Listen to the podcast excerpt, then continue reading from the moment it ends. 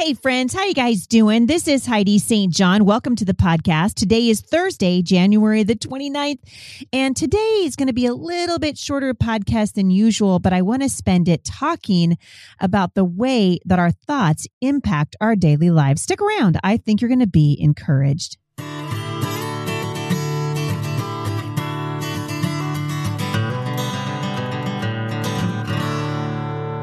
So I am glad you guys have joined me. How are you guys doing? How are you doing? Uh, I seem to be back up on social media, at least for the time being. I want to say thanks to everybody who keeps, uh, re- you know, reaching out to us.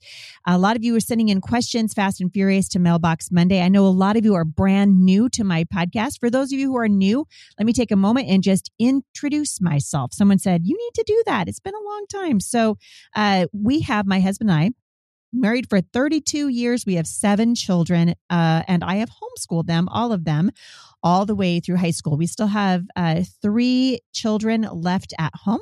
And uh, one of them's getting ready to graduate high school. So life is moving along at an unbearably fast pace for me right now, particularly as it relates to our children growing up and leaving our home. I have a heart to meet you guys at the intersection of faith and culture. I really believe that the church is lacking very much so in how we uh, articulate the the ideas that are put forth in scripture as it relates to marriage and family as it relates to government. The Bible is not silent on the issues that we are facing today. And largely, though, our churches have become silent. And I've said, you know, for many years, and if you guys have been following me for any length of time, You've heard me say that. I believe we've hurt ourselves uh, terribly by our unwillingness to talk about the things that are happening as God does in His Word. And so today I just wanted to let you guys know we are uh, very much moving forward here at the podcast. I understand a lot of you are frustrated. You've seen that I've been taken off of social media. I never actually know when my page will be up and when it isn't. I mean, the page is up, but if you see that I'm not on there, very likely, a very high probability that Facebook has locked me out for, you know, who only knows what. I never actually know because they always tell me the same thing. You know, I violated their community standard. Well, I don't actually know what their standard is. So, uh, and actually, probably if I did know it, I'd violate it anyway. because I don't like Facebook's standards. I don't like what they what they stand for. Uh, and so if you notice that I'm not on social media, that is typically why. I want to say thank you very much to David and Christine from Northumberland, Pennsylvania. They wrote in and said, Heidi, thank you for the amazing things that you're doing in your ministry. I wish I could do half of what you accomplished. Tell everyone, I tell everyone about your podcast and ministry. And my husband even listens to you while trekking this great nation. And gasp, he does it all without a mask. Woot, woot. I love it. She kept writing and said a few days ago, a store employee told him to put a mask on our six year old granddaughter when entering the store, and he firmly told the guy she does not need a mask. He wasn't wearing one either and kept walking, and they left him alone. However, I call him the great intimidator because he does not stand down but holds his ground and he is very intimidating looking. Oh, I love I love hearing stories like this. You guys are just got to stand, you know, be bold in your wisdom and be kind to each other. You know, we talked about this a little bit last week and I think this is kind of how you do it. You just say, "No, I don't need to wear a mask." You know, "Thank you. I'm not sick." I often say that. "I'm not sick." And uh, we need to start you know using common sense so i appreciate hearing from so many of you lots of you asking how you can support the ministry if you are interested if this podcast has been an encouragement to you if it helps you at all if you think boy i would sure love to see more people hear what uh, is being said at the Heidi St. John podcast, you can support us by going to heidistjohn.com forward slash give.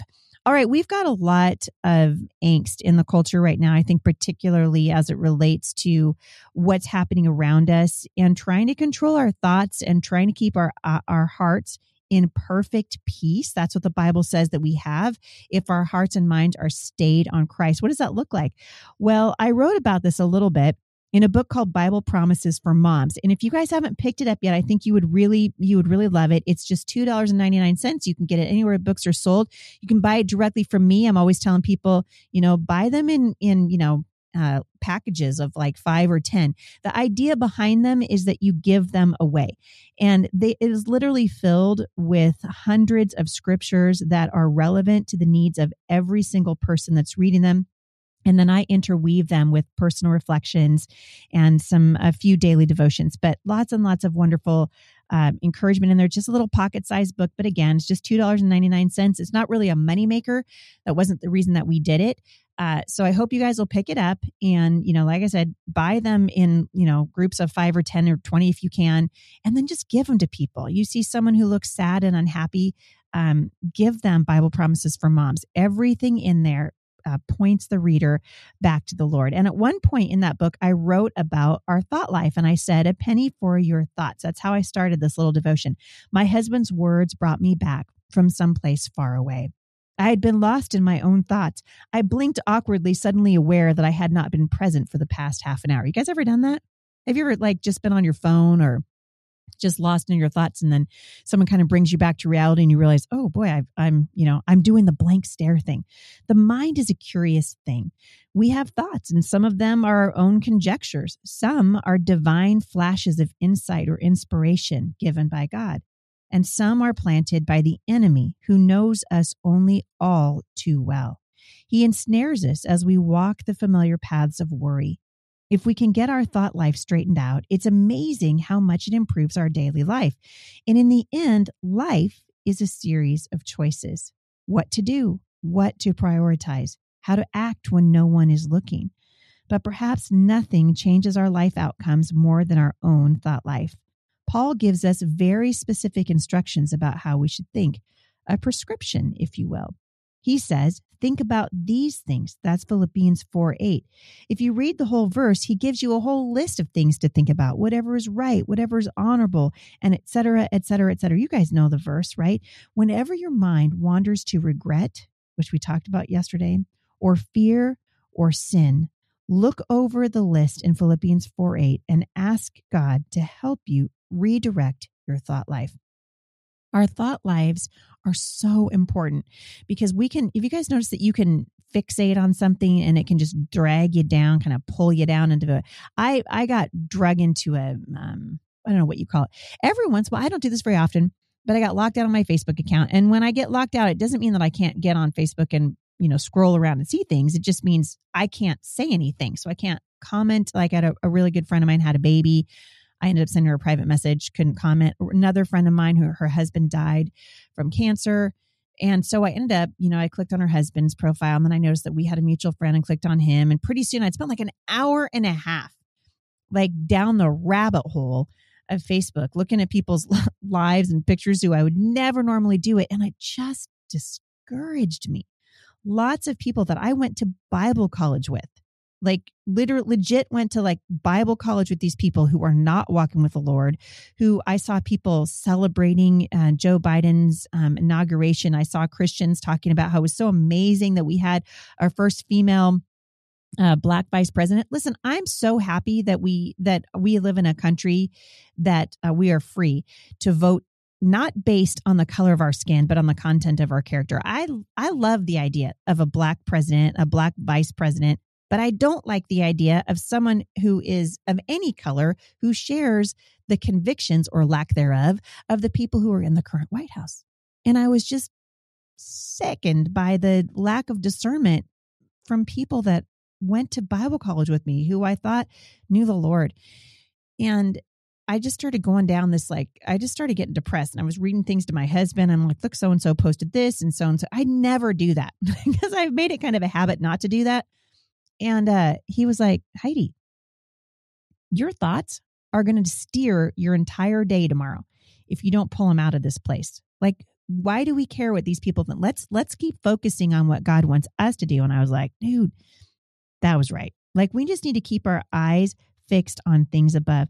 The Bible says in Second Peter chapter 1, make every effort to respond what? To God's promises.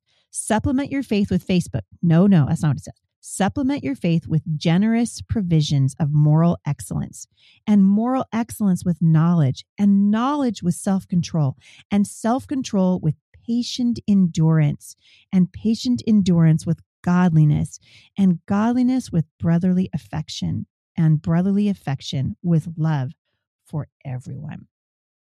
Wow. So I was encouraged to just uh, redirect my thoughts to where God would want me to point them to, um, you know, I read you guys. I read that blog post to you yesterday that I had written. You know, the day I think the day after Joe Biden's inauguration, where and I was really just in a my my heart was heavy. I was just grieving for what I knew he would do. And sure enough, that first week in office, exactly what he did, which is what you guys heard me talking about this whole week at the podcast.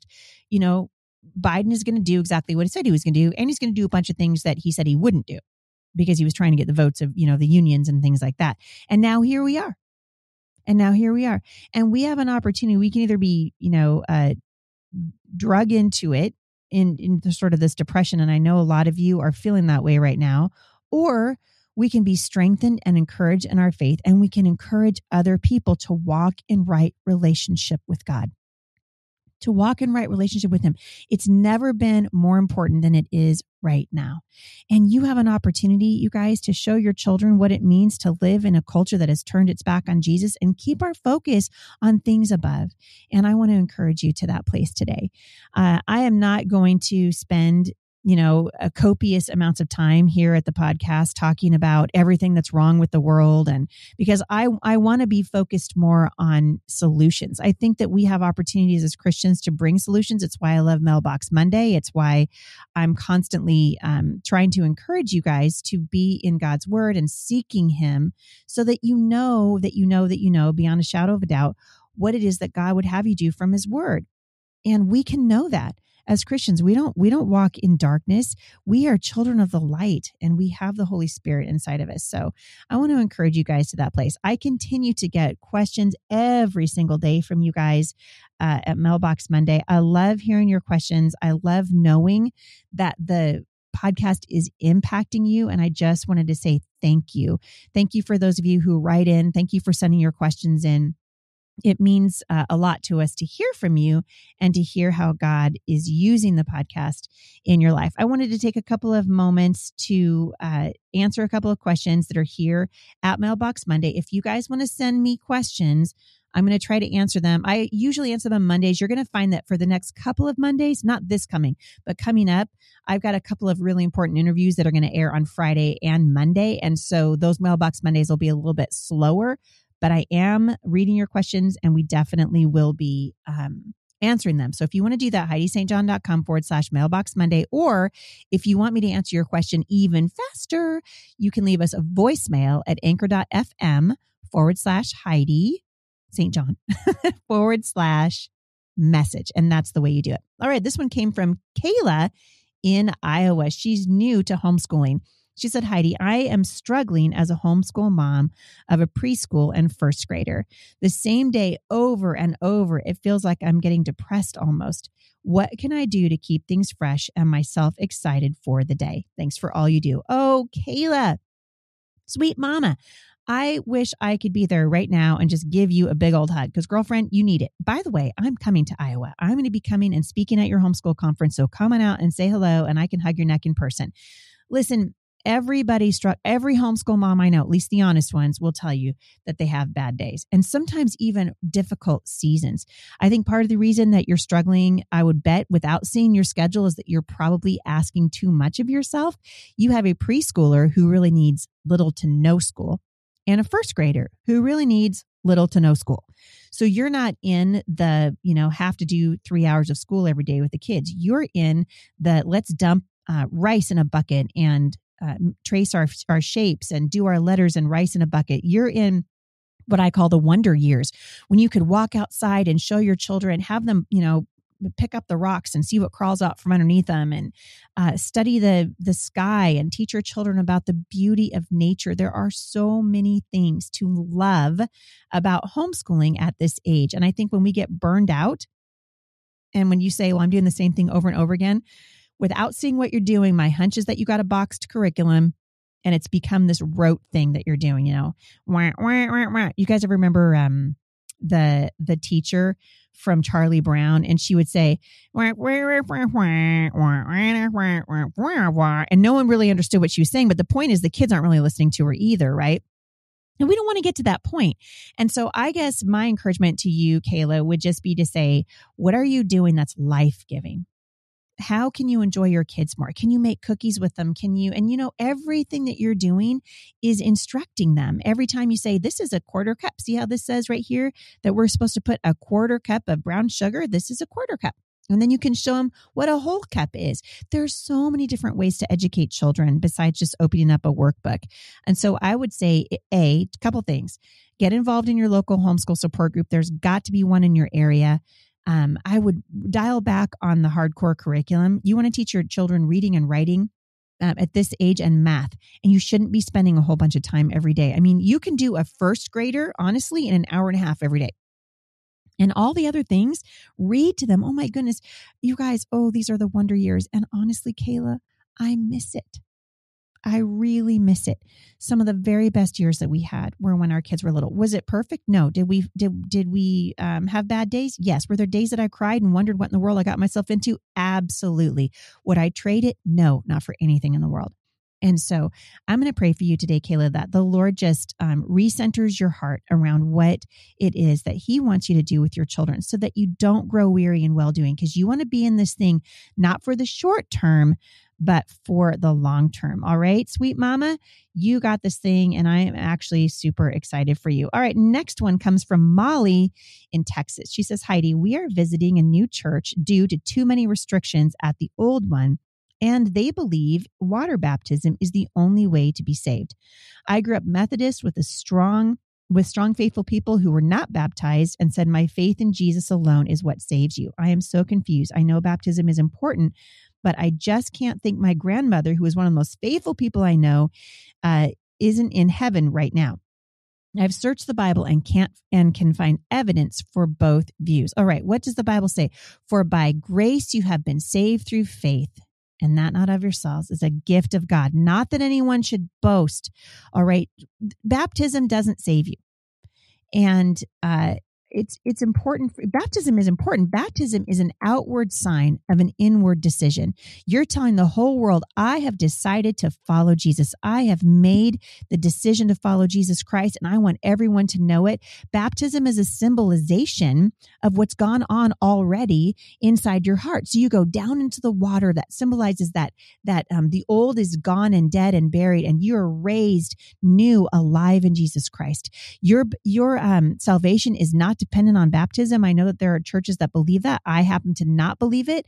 And I don't think that there's a solid case for it in scripture. Uh, I had a friend of mine who was a pastor at a church in Northern Washington a long time ago. And he said, Heidi, if you torture a verse long enough, it'll confess to anything. and I just really took that to heart. I was like, oh, you know, that's a, that's a really great uh, little, you know, that's, I mean, hello, that's, most of the church today. They're torturing verses and leaving verses out. And I think the the very very simple message of salvation through Jesus Christ. You're asking him into his into your heart and you're saying, "Father, forgive me for my sins. Wash me clean. I love you. I want to be your child." Um, and I acknowledge that I am in, sinful in need of a savior. And at that moment, when you ask Jesus to become the Lord of your life, that's what happens. And baptism doesn't confirm that, or baptism doesn't make that happen. Your decision is what makes that happen. All right. Is baptism important? Absolutely. All of our kids are, have been baptized. They're baptized when they are ready to be baptized. It's an exciting thing that, uh, that we look forward to as their parents, just watching them walk that out and choosing to be baptized. And so, um, so you don't have to worry that your grandmother who sounds like she was an amazing Christian woman, is not in heaven. I assure you that she is. If she asked Jesus Christ to be her Lord and Savior, she is in heaven right now. The Bible says to be absent from your body is to be present with the Lord. And it sounds to me like she knew the Lord. So I want you just to be encouraged by that. And, uh, and you know, it's just, it's a good idea for us to keep our eyes on Jesus, the author and finisher of our faith, thanking him every day for what he's done, for what he's going to continue to do, and just for loving us enough to have sent his son to die for us. Jesus paid it all. He paid the sacrifice for our sin. And what did he say? He said in John 3:16, "For God so loved the world that everyone who believes in him would not perish but would have eternal life. It is a question of asking Jesus Christ to come into your life to save you from your sins, to be your Lord and your Savior. And he offers that forgiveness of sin, which is a free gift through his son, Jesus. All right, Molly, I hope that helps answering your question. We sure love you guys. Thank you for listening. I am excited tomorrow. I've got a special guest on the show with me today. A senator from the great state of Iowa, Dan Zumbach, is going to be on the show with me today. And we're going to talk about what it takes to bring a guy who's a rancher and a farmer uh, to the point where he was willing to run for the United States Senate. And listen, you guys, you can do it if you're called. Love your families well today. Thank you so much for listening to this podcast, for your prayers, your financial support, and for leaving reviews for the podcast and for my books wherever you get the opportunity to do that is a huge encouragement to us. We appreciate you guys so much, and I'll see you back here tomorrow at the intersection of faith and culture. For more encouragement, visit me online at thebusymom.com.